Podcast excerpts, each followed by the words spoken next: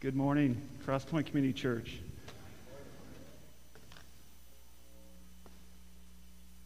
We're going to pray this morning.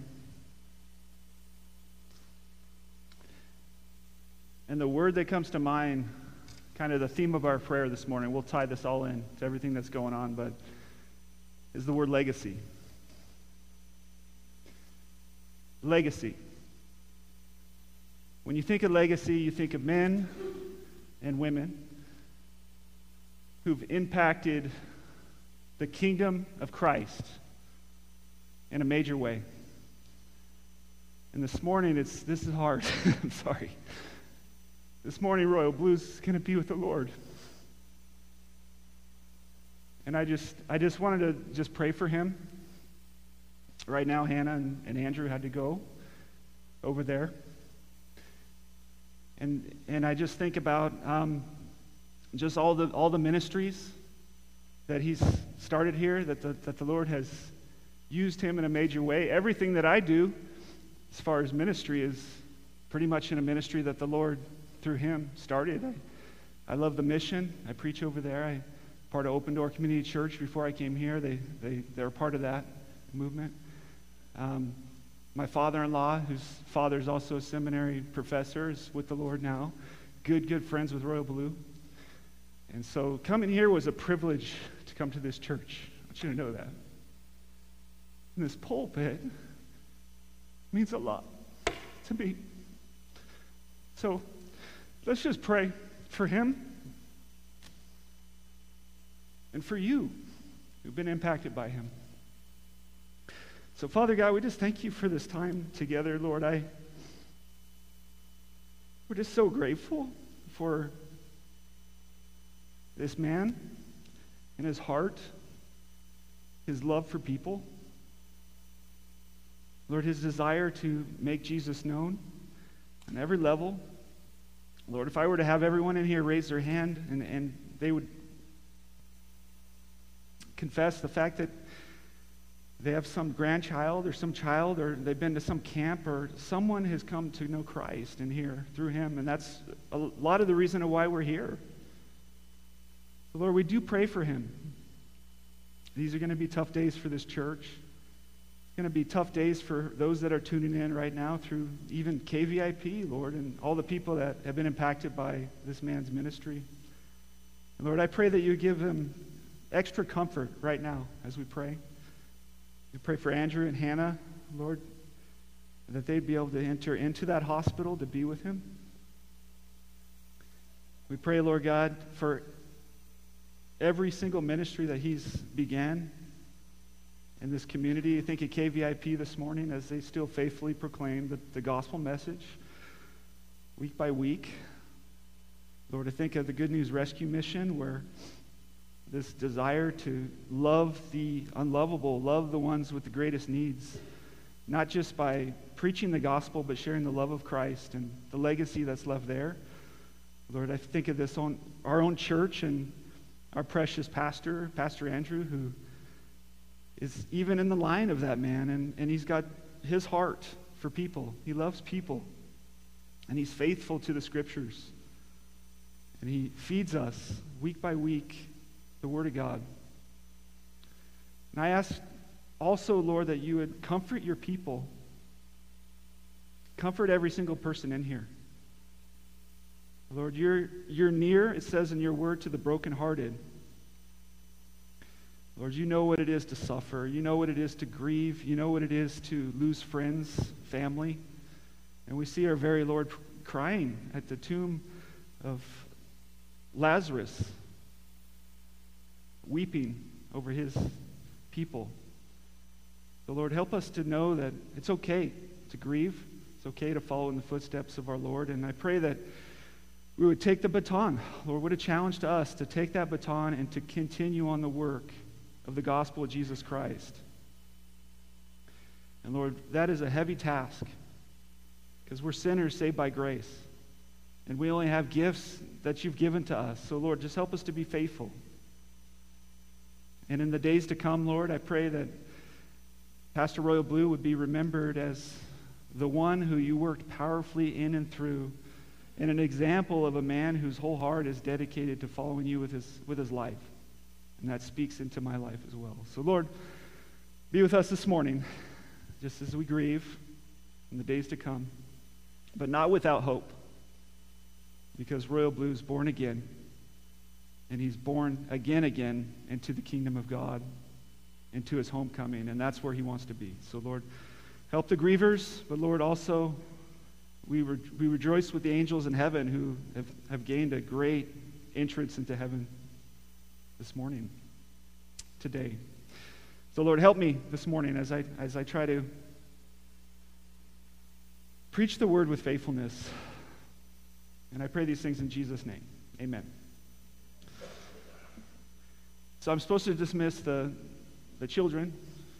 Danielle's in the back. She's raising her hand. If you guys. Um, have children, first through third grade. Uh, we've, we've jump started that again. I was up in the, um, I sit up there where all the centers are. Raise your hand, you guys. I'm just kidding. I like being up there. Someone's got to be up there. That's where your kids go to get away from you, by the way. Um,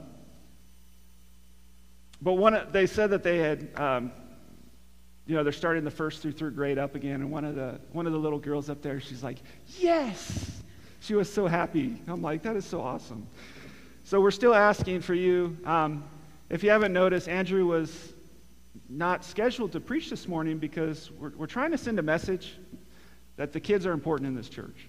So the elders, we volunteered to, um, to take up the mantle of teaching these little guys, these little kids.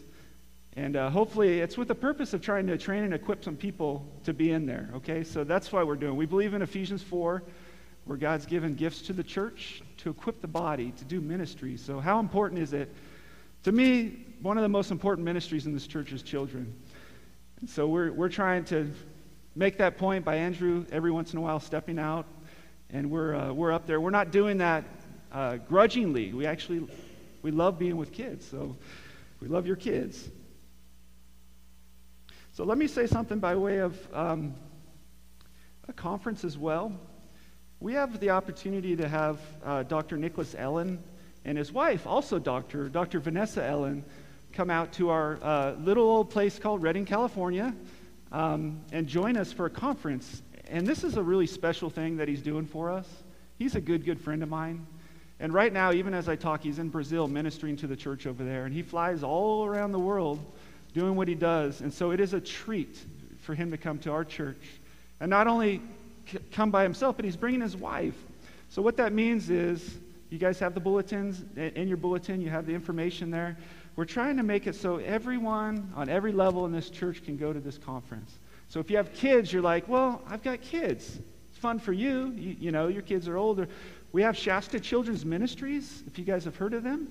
They're coming to serve and minister to the kids while we're having a conference. So we're so thankful for them that they're willing to do that. The cost is as low as we can. We have flight fees and hotel fees and all this stuff. But if that's a problem for you, let us know. That's never going to be a hindrance for anybody in this church if you just want to come. Okay? So just reach out to me or Chuck or any of, of us. And I just say, here's, here's my thing I'm trying to rally our church. We're going to invite other churches, but I want our church to be present.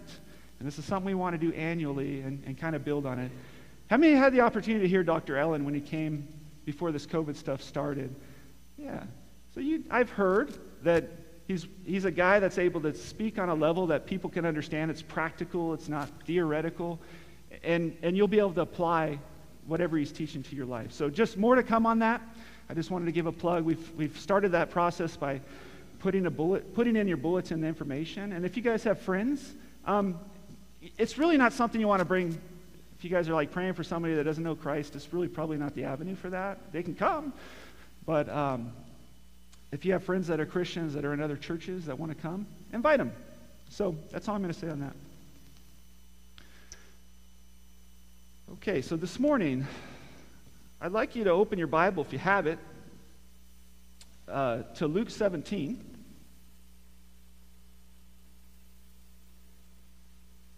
Open your Bible or whatever else you have, some device.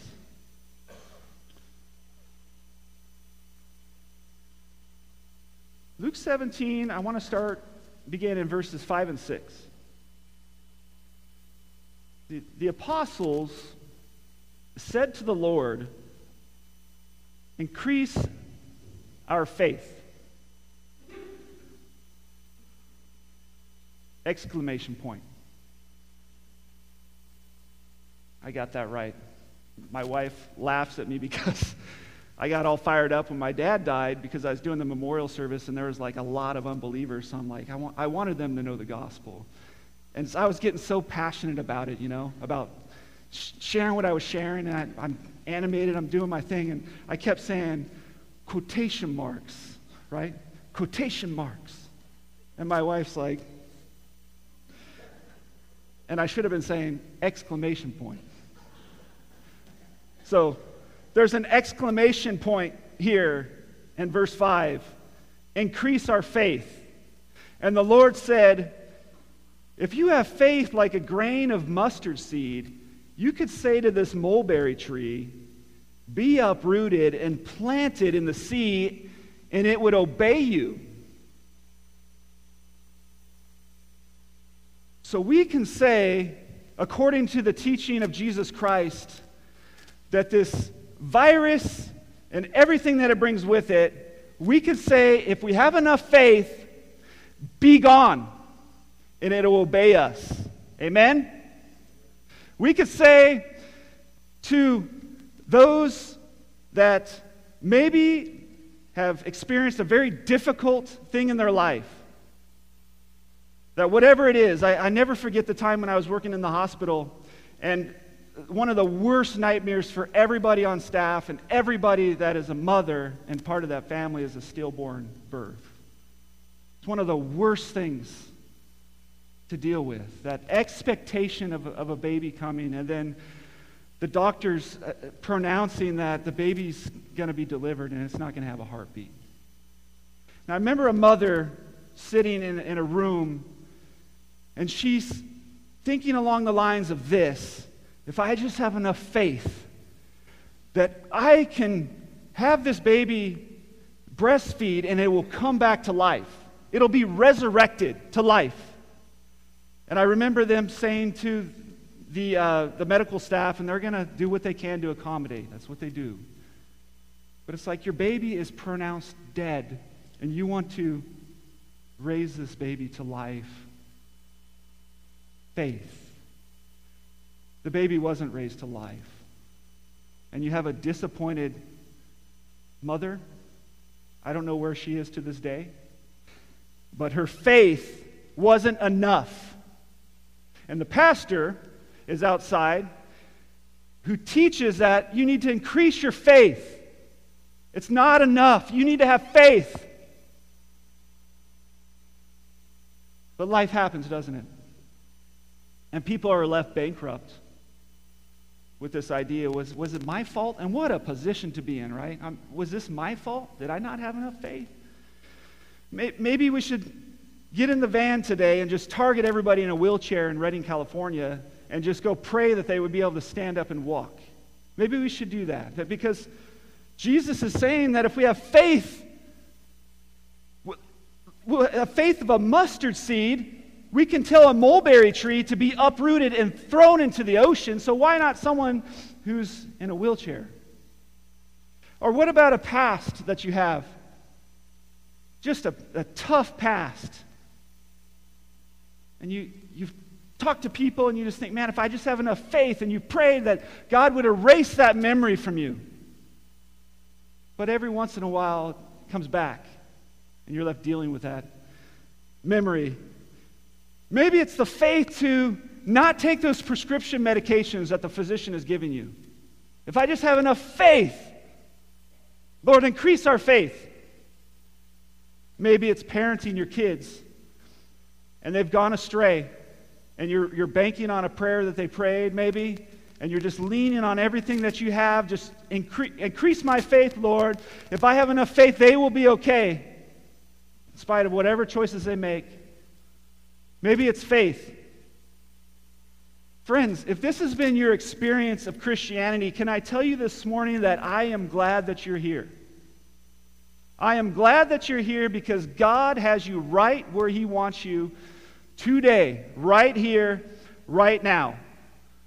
The fact of the matter is that if you believed Luke 17, 5 through 6 to mean that you can uproot problems, uproot pain, uproot your past, uproot prescriptions, your physical problems, your parenting with your faith, then you have been conned. You have been conned. My friend Dr. Ellen says it like this When you take a text, when you take the text out of context, what do you have? What are you left with? Come on, church. A con. And that's exactly what I've done to you. I've set you up. I'm the man with the withered hand that was put in the room today to say to you, Amen? No, Pastor, not amen. That's not what that passage means. So, what does it mean? Remember this God does not have a communication problem. He does not have a communication problem. What I mean by that, in the fullness of God's revelation, culminating in Jesus Christ in Hebrews chapter 1, Jesus is the language of God. And the illumination work of the Holy Spirit to inspire and to work through broken people like you and me, we call them apostles, to, write, to help them and their personalities and everything, that everything that's pinned here in the Word of God is exactly from God. That's what it is. It's breathed out by Him. He communicates perfectly. But the problem, it's not a communication problem, it's always an interpretation problem. So if that's true, we need to, we need to look at the verse in its context. So let's look together in Luke chapter 17, back up a little bit, and read the full context. And yes, I do believe that all these passages go together. This is not uh, Luke writing things down in the you know 21st year, and then on the 30th you write something else down, and on the 35th you write. No, this is together. This is a teaching that's whole, and it's, it's meant to be looked together in the context. Because a text, a, a, a context without a text is what? A con, right? So let's, let me show you this morning from the context what this passage means. We'll draw some things out from it. In verse 1 of Luke chapter 17, and he said, that is Jesus, he says to his disciples, so he's talking to who? His disciples, right? He's not talking to people that aren't his disciples. That's important. He said to his disciples, Temptations to sin are sure to come, but woe to the one through whom they come. It would be better for him if a millstone were hung around his neck and he were cast into the sea than he should cause one of these little ones to sin. Pay attention to yourselves. If your brother sins, rebuke him. If he repents, forgive him. If he sins against you seven times in the day and turns to you seven times, saying, I repent, you must forgive him. The apostle said to the Lord, Increase our faith. And the Lord said, if you had faith like a grain of mustard seed, you could say to this mulberry tree, Be uprooted and planted in the sea, and it would obey you. Will any of you who has a servant plowing or keeping sheep say to him when he has come in from the field, Come at once and recline at table? Will he not rather say to him, Prepare supper for me, dress properly, serve me while I eat and drink, and afterward you will eat and drink? Does he thank the servant because because he did what was commanded? So also, when you have done all that you were commanded, say, We are unworthy servants. We have only done what was our duty. So let's take a, a look at this passage in its context and draw some things out. The first thing that I want you to see is that temptations to sin are certain. Temptations to sin are certain. And he said, Jesus says to his disciples, temptations to sin are sure. If we read the, the, the, scriptures, we know this. We know, if we read the scriptures, that there's a real devil who seeks to devour Christians. We know from the scriptures, if we read them in First uh, John chapter 2, verses 15 to 17, that, that Satan has a world order that's given to him by God. 2 Corinthians 4 4, that that order includes blinding minds of unbelievers so they cannot see the glory of the gospel of Jesus Christ. And we know that the way that he does that is he distracts, and he distracts on threefold, threefold level. One by the temptation of the flesh, one by the, the pride of life, and the other by the temptation of the eyes. And that's what you see him doing throughout redemptive history in the very beginning when he's introduced in Genesis chapter 3. And he's tempting the first Adam. And the first Adam failed.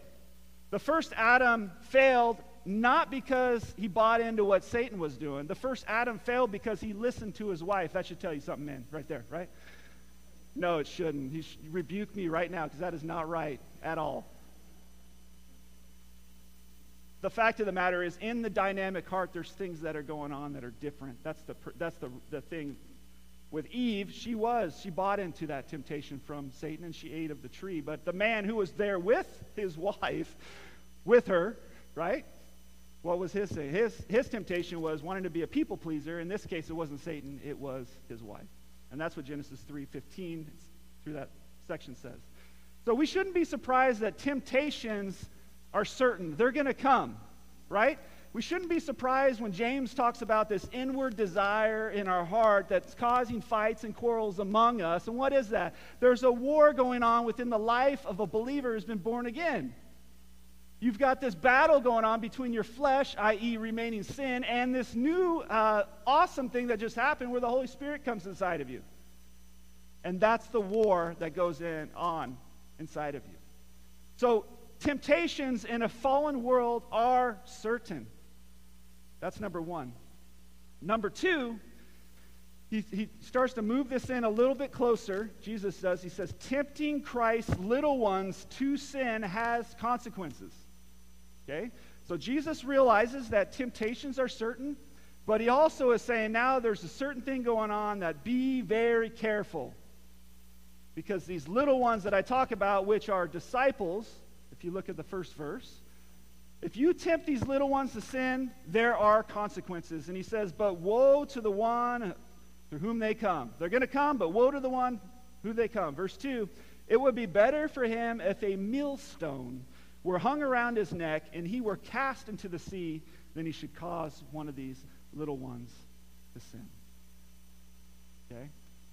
So, millstone, big, concrete, big old donut thing around your neck, very, very heavy, thrown into the sea, down, immediately down to the ground. The sea of forgetfulness, right? Just gone. That's the picture that Jesus has given you. This is quite the picture, right? Because when we put things in that perspective, temptations are certain, yes, but tempting one of Jesus' little ones to sin, bottom of the ocean. That's how serious it is. Number three, when sin occurs between Christ's little ones, Jesus provides instructions for the household conduct. It's interesting in light of where we are in Luke. In Luke 17, we have not got to the death, burial, and resurrection of Jesus Christ. And Jesus, I teach this a lot. I did my whole entire dissertation on this topic, and I have um, many, many hours that I've taught on this topic. And one of the big trip ups for, with people when I teach this is come on, verse 3. Pay attention to yourselves. If your brother sins, rebuke him. If he repents, forgive him. And if he sins against you seven times in the day and turns to you seven times saying, I repent, you must forgive him. Seven times in a day? What is this? Right? But you know what's going on? Let me help you. Jesus is laying out the household rules for conduct in outline form. Let me explain. He does the same thing with the gospel. Yeah, I hear these young millennials, these young reformed and restless type guys are all, oh, what's the gospel? You know, let's get together. We need to, like, they need to invent it, you know? Like, we need to find the gospel. Oh, we can't find it, so we're going to make it up. We'll reinvent Jesus. We'll reinvent the Bible. We'll change God into the image we want to change him into. And it'll be all about, you know what? That's a heart that's being ruled by selfish ambition and it's not the gospel. There's a different gospel. But there is a place in the scriptures where Paul just flat out says, here's the gospel. Where's it at? Someone on the radio did 1 Corinthians 15. That's right. 1 Corinthians 15, Paul says, here's the gospel that Jesus died according to the scriptures, that he was buried according to the scriptures, and that he rose again according to the scriptures. That's it. But you're like, but that's not it. Yeah, it is it. That's the gospel. That's why what Andrew showed about the thief on the cross, I don't know about you, but the thief on the cross told me, the guy in the middle, the middle, Jesus, he told me I can go to heaven. He understood that idea. Jesus died. I'm a sinner. Simple, right? He's, he didn't get to see the second part, buried in resurrection, not from earth at least, right? But that's Paul saying in its intricacies, here's an outline for the gospel, but we know that the gospel involves a lot of other things, right? I mean, who is Jesus? Who is he? What did Jesus do? Right? What does the resurrection mean? What does it mean to be uh, born again? And all the rest of these things get filled in by the rest of the Bible, right? Because it's an outline. That's exactly what's going on here in Luke 17 3. Jesus, before his church is going to be formed, that's not going to happen until Acts chapter 2. What's happening before the Holy Spirit would come down and indwell believers, Jesus is just laying this out, and he's given them the household rules for conduct within his community of people. Now, let me explain this, Luke 17 3, in light of the rest of the New Testament. The reason this is so challenging is because we say, uh, if your brother sins, what's a sin? Is it a sin? Is it a preference? What is it? We need to figure that out, right? Is it does somebody just offend me? Me, but it's not necessarily a sin, it's just a pre- preference. Maybe I have this personally acquired standard that I have set up, and someone violated my personally acquired standard, and I get ticked off, right? I wear a tie when I preach, and I don't care what anybody thinks. I don't. It just makes me want to wear it more. That's all. I still read a Bible with pages in it. Like you can actually hear it flipping, and some of you are still doing that. Amen? I got one, right? And I don't care what you young millennials are doing. You can say you have a phone, but I know that you get notifications that distract you. My Bible doesn't notify me. It doesn't ding, yo, I got this email going on. Oh, yeah, to Instagram. Oh, yeah, Facebook. Nope, it's just me in the text. I'm old school. I preach from the pulpit. I hate this stuff. I do. I loved when I was at Open Door and I said, hey, let's open your Bible. And everybody opened their Bible. I hate filling the blank. So I give you my full notes. But these are personal preferences. I'm not slamming Andrew. I love Andrew. Andrew's, Andrew's in the digital. He's good at it, right? His transitions are smooth. He comes up here. He's got the, he's got his stuff. You know. If I were to say to Andrew, Andrew, that is sinful for you to have a PowerPoint on the weekend. And who's the knucklehead that's playing the drums? There's no drums in the church. You guys know what I mean, right? Those are just personally acquired standards. You can't find that here in the Word of God. So how do we know what sin is? We, the Bible fills the rest of that in, does, doesn't it? I mean, it's full of, it's just full of everything of this is what sin is. What about repentance? Oh, that's a hard word, right? Some of you are like cringing. No, he's not going there. But this is a word that's biblical and it's beautiful and it's got a context. And you can't change without it. But what does it mean to repent? Guys, this is the hard part of what I do when I'm in the trenches with people. It's getting to people to see the, the teaching, but oftentimes what I'll tell people, this is an outline. We're going to move in on this. So when it comes to hard, hard things that people are dealing with, big old sins, right? Big old sins. You, you want to make sure that it's a worldly, not a worldly sorrow, but a biblical sorrow, right? What about forgiveness? What is that? What does it mean to forgive? You see what I mean? We're going to have to fill all that in in the rest of the scriptures. So, Luke 17 3 is really what I call it it's an outline for what Jesus expects of his little ones what he expects for them to do when temptations are certain, when we will be, if we're honest with each other, we will be sometimes, I don't like to use the word cause because I believe people are responsible for their own actions, their own words, their own thoughts, their own emotions, their own will, their own relationship to one another. But the rest of the New Testament tells me that I know that I, I'm not the cause, but I can definitely be influencing people, making it harder for them. And I'm not above this. I've been there. And you have too, if you're being honest. So, isn't it beautiful that Jesus is saying here, look, I know this house is going to be put in order. The Holy Spirit's going to come. It's going to indwell. It's going to be messy because there's messy people. There's real problems, with, but there's a real God. And this God is going to bring some sort of a redemptive order to community, and that culminates in the church. So in the church, you have this going on. Now we look back on something before the cross, and we can say, if we're going to glorify God, if we're going to love God, if we're going to build our lives upon the words of Christ, not only for salvation, but also for what we call progressive sanctification. That's discipleship, walking with the Lord after the cross. If we are going to do this, we're going to have to pay attention to this household conduct here. Very, very important. Here's a picture of it. I, I can't give you the full teaching on this because this is right out of a seminar that I do. But I'm from Southern California, and uh, my son's gotten into surfing nowadays, but I, I'm too scared, honestly. I, I do not want to go in the water. They're sharks. They're great whites. They have big teeth. My German Shepherd has big teeth, but shark, great white sharks have big teeth. Where my grandma grew up, uh, where I grew up, and my grandma grew up also in, in uh, Morro Bay, California, and they surf out there. Well, recently, someone sent me a picture of a shark board, you know? I'm, I'm not a surfer. If you want to talk to a surfer, talk to my son. He talks like one, right? But this big old long surfboard, I don't know, eight feet, something, it's got a big old bite mark out of it. Like a sh- great white shark just came up to that surfboard and just ate it. Thankfully, the person was able to live to tell the story about it, right?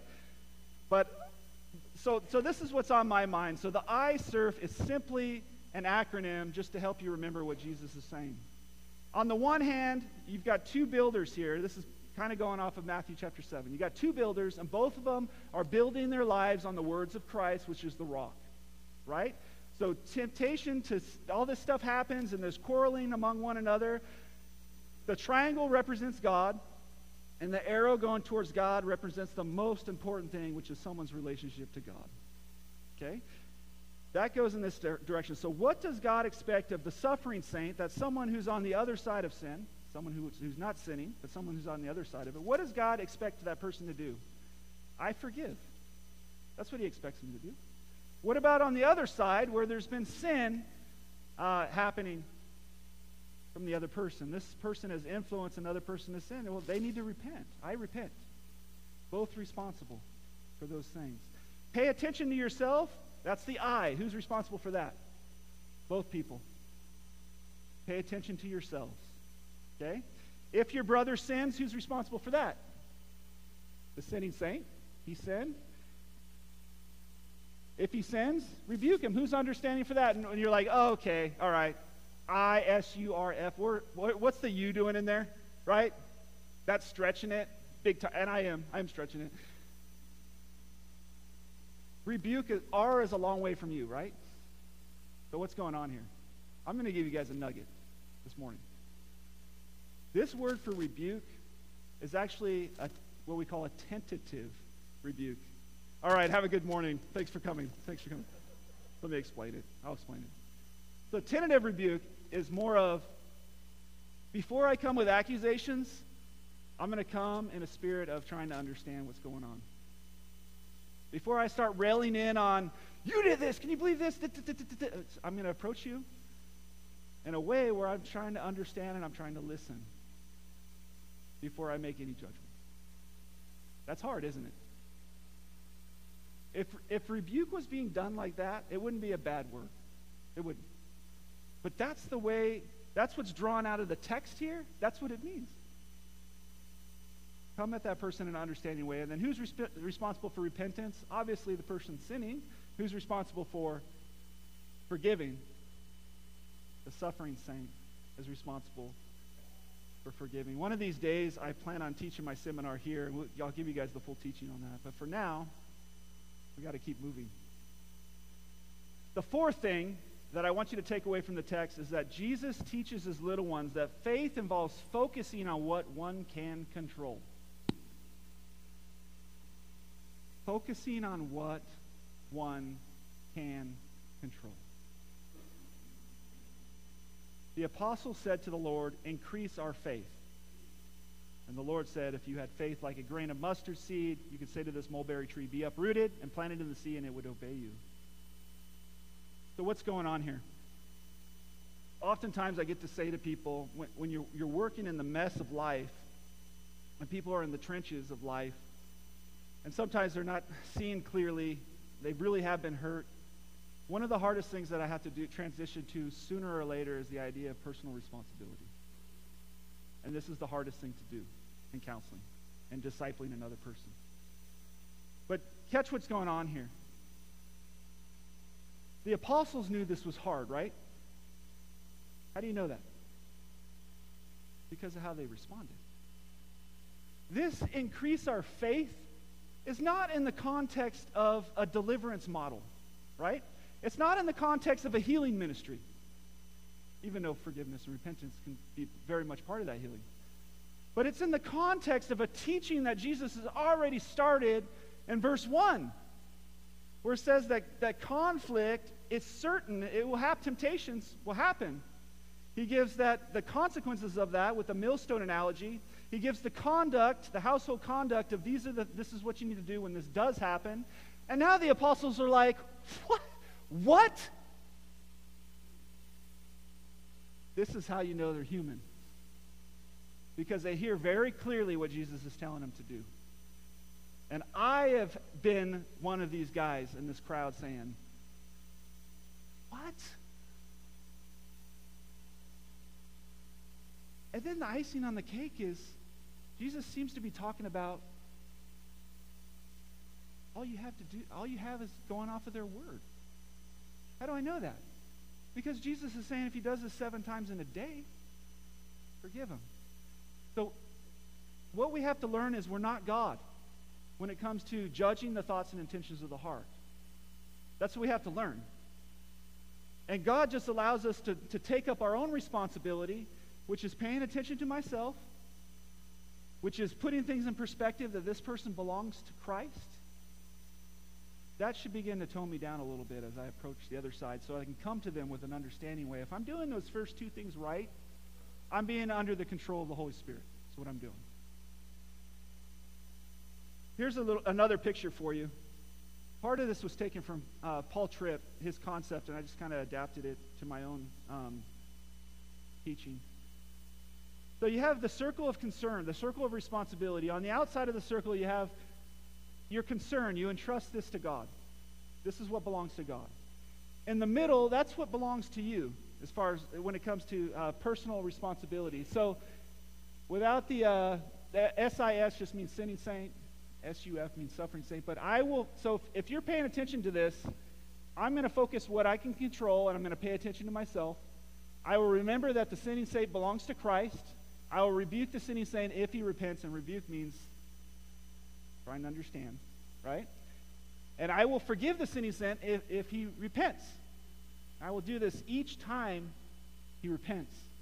If the sinning saint refuses to repent, I will remain willing to transact that forgiveness with that person. But if even if the sinning saint does not repent, what does God still expect you to do? To love the person unconditionally. But this person's my enemy. Jesus said, Love your enemies. There's no way out of it. You still love them unconditionally. Let's look at the last, number five. What else can we take away from this teaching? Jesus teaches his little ones that repentance and forgiveness are commands. Okay? Are commands. He says, will, will any one of you who has a servant plowing or keeping sheep say to him who has come in from the field, Come at once and recline at table? Will he not rather say to him, Prepare supper for me, dress properly, serve me while I eat and drink, and afterwards you will eat and drink? Does he thank the servant because he did what was commanded? So you also, in light of the teaching, you also, when you have done all that you were commanded, say, We were unworthy servants. We have only done what was our duty. This is hard for us to understand, being Americans, right? This is hard for us to understand being Christian because we are called to get down into the trenches with people. We are called to try to enter their world to understand them. So, what's going on here? This is slave language. If you owned a slave and they work for you, the things that they're doing that are part of their responsibility, that slave owner doesn't say, hey, let me do those things. And that time period that they're talking about, that would have been weird. What we do understand is undercover boss. Right? Undercover boss is when you have the big wig from up high coming in and dressing up as a worker and working on the ground with people. You guys ever see that? And the things that people say about their management, you better be careful if, you, if they do that to you. In a, in a very stretched way, isn't that what Jesus did in Philippians chapter 2? He didn't consider the equality with God something to be grasped, but instead he made himself a servant to the point of death, suffering. That's what Jesus did. And we're called to do the same thing. However, in this context, it's more of a slave relationship. So here's the point. When I'm in the trenches with people helping them work through these things, the timing on this is very, very important, but sooner or later they're going to have to come to a point, if you belong to Christ, that this is not an option. What Jesus is calling you to do. Because it's a command by Christ himself. And if you really, really, really want to see the importance of this and start to understand what's going on, that's why you have passages in the Lord's Prayer, Matthew chapter 6, verse 14 says, For if you forgive others their trespasses, your heavenly Father will also forgive you. But if you do not forgive others their trespasses, neither will your Father forgive you your trespasses. That is heavy language, and that is meant to be heavy. Because part of being a born again Christian who belongs to Him, one of His little ones, means that part of your DNA now, being a new creation in Christ, means that this may be hard, it may be impossible, but I love God. I love my Savior, Jesus Christ. And back to the faith card, right? Increase our faith, in this case, doesn't mean focusing on what you cannot control. You cannot control the other person. You cannot control what they're doing. You cannot control what they say. You cannot control what they think. You can't, cannot control their motives, their desires. You cannot control the way that they relate to you. But what is very much under your control is paying attention to yourself means that, you know what? I'm going to take a stance in my heart where I remain committed to my love for God above anyone else. And by doing that, is if I'm loving God and loving others, guess what I get? I get the peace of God that surpasses all understanding in light of the chaos that's going on inside, outside of me. That's what I get. So let's make this connection. Let's make this connection. What is the real supernatural work of the Holy Spirit according to this text and this passage?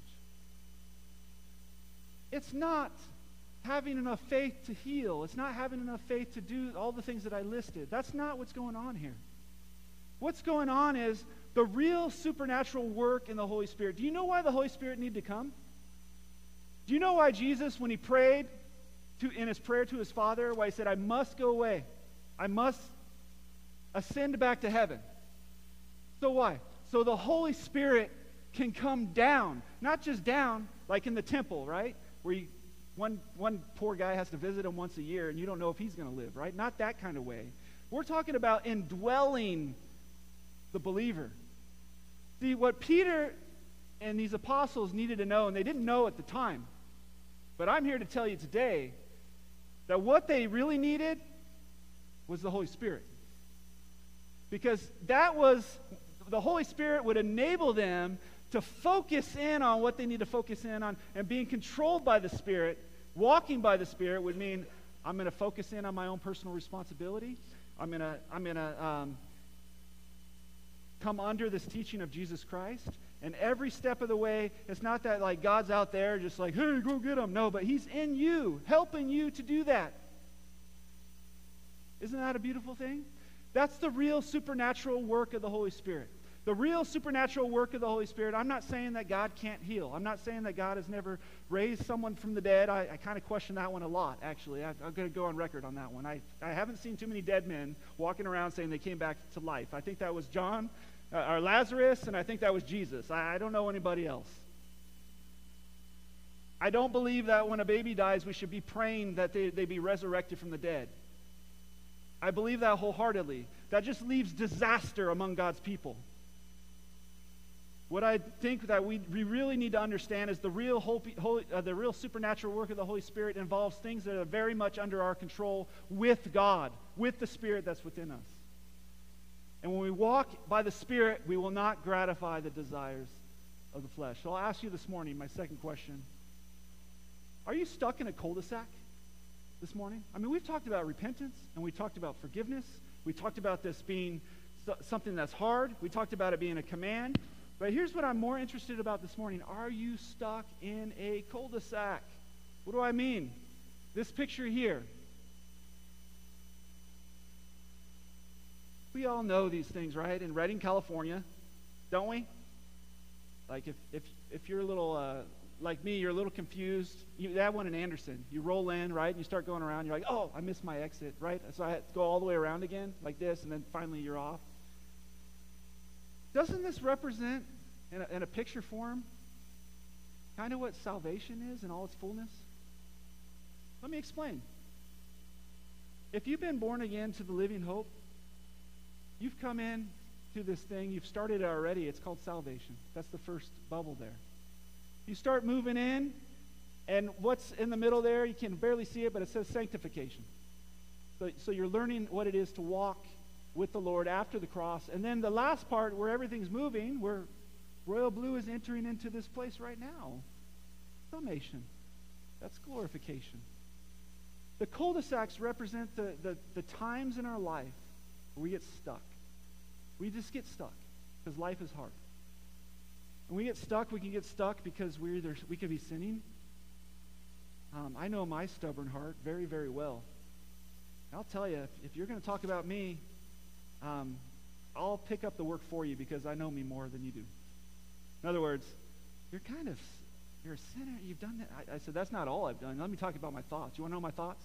You want to know what, my, what I was wanting? You want to, know my desires? I'm a wicked sinner in need of hell. That's what I am. And if it wasn't for the grace of God and Jesus stepping into my place, I, I don't deserve any of this. You understand? I don't deserve to stand in this pulpit. I don't deserve to preach God's word. I don't deserve to be a part of his church at all. But that was the throne of judgment in Hebrews 4:13 that Jesus saved me from.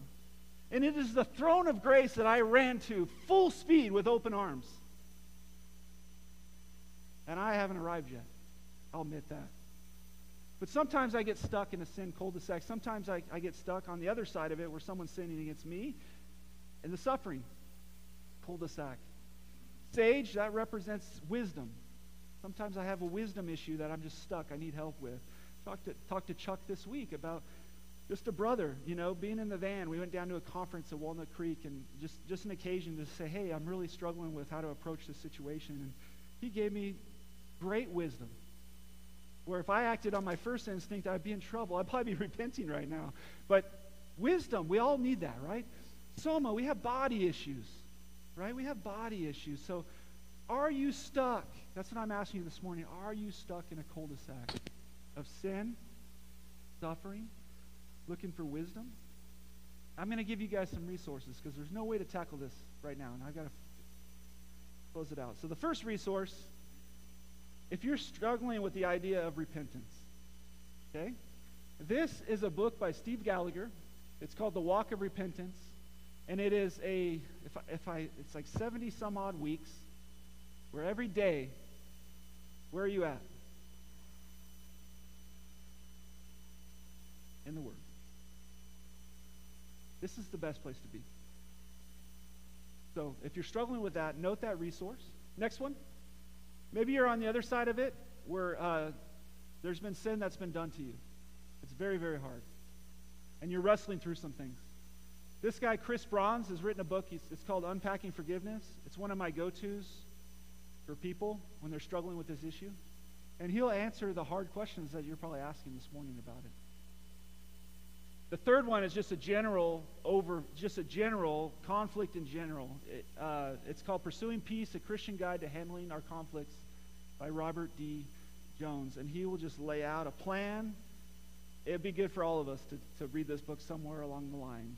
He just lays out a good, good plan of what it means to maintain this peace within not only our own heart, but also as we, we minister with others. So let me close this out.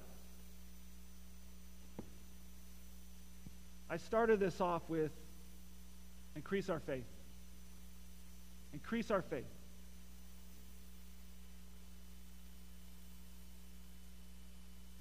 Do we need to increase our faith this morning? From the teaching of Christ Himself? Are we struggling? to Forgive someone? Are we struggling to love someone? Are we struggling to repent.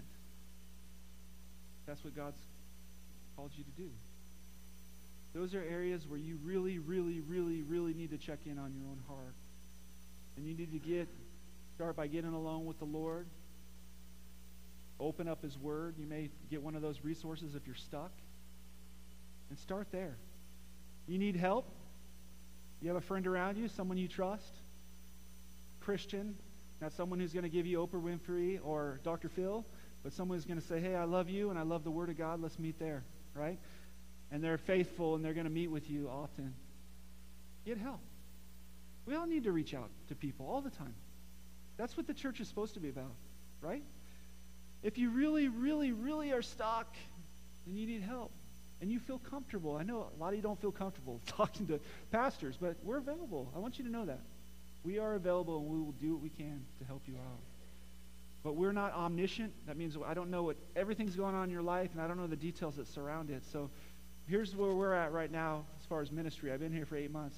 We're just trying to be faithful with the ones that are coming to us and asking for help. That's all we're doing. So, where are you at this morning? Are you in one of the cul-de-sacs? And then lastly, I like to say this. If you've been, one thing I've noticed since I've been in Redding, California, is there's a lot of people that have been hurt from a hyper charismatic movement in town. And the, the culmination of that theology is going to let you down because it doesn't describe the world in which we live in. What I mean is, if, if, you're, if you've been let down and you've come here from some part of the world, here, I'm going to give you something else to chew on. You're not here because of that hyper charismatic movement. You're here because God has you right here, right now, where you're able to see, hey, maybe I've been looking at this a little wrong. Maybe I've been conned because I haven't been looking at things in the context. I'm telling you right now, you don't need an apostle, you don't need a healer, you need the Holy Spirit, you need the Word of God. That's what you need. And that's what we're about. That's why I know 100% that's why you're here. That's why you're here. And if you're like, come after me after the service, and you're like, hey, how come you're picking on me? I'm like, that's just the Holy Spirit doing what he does. That's what he does.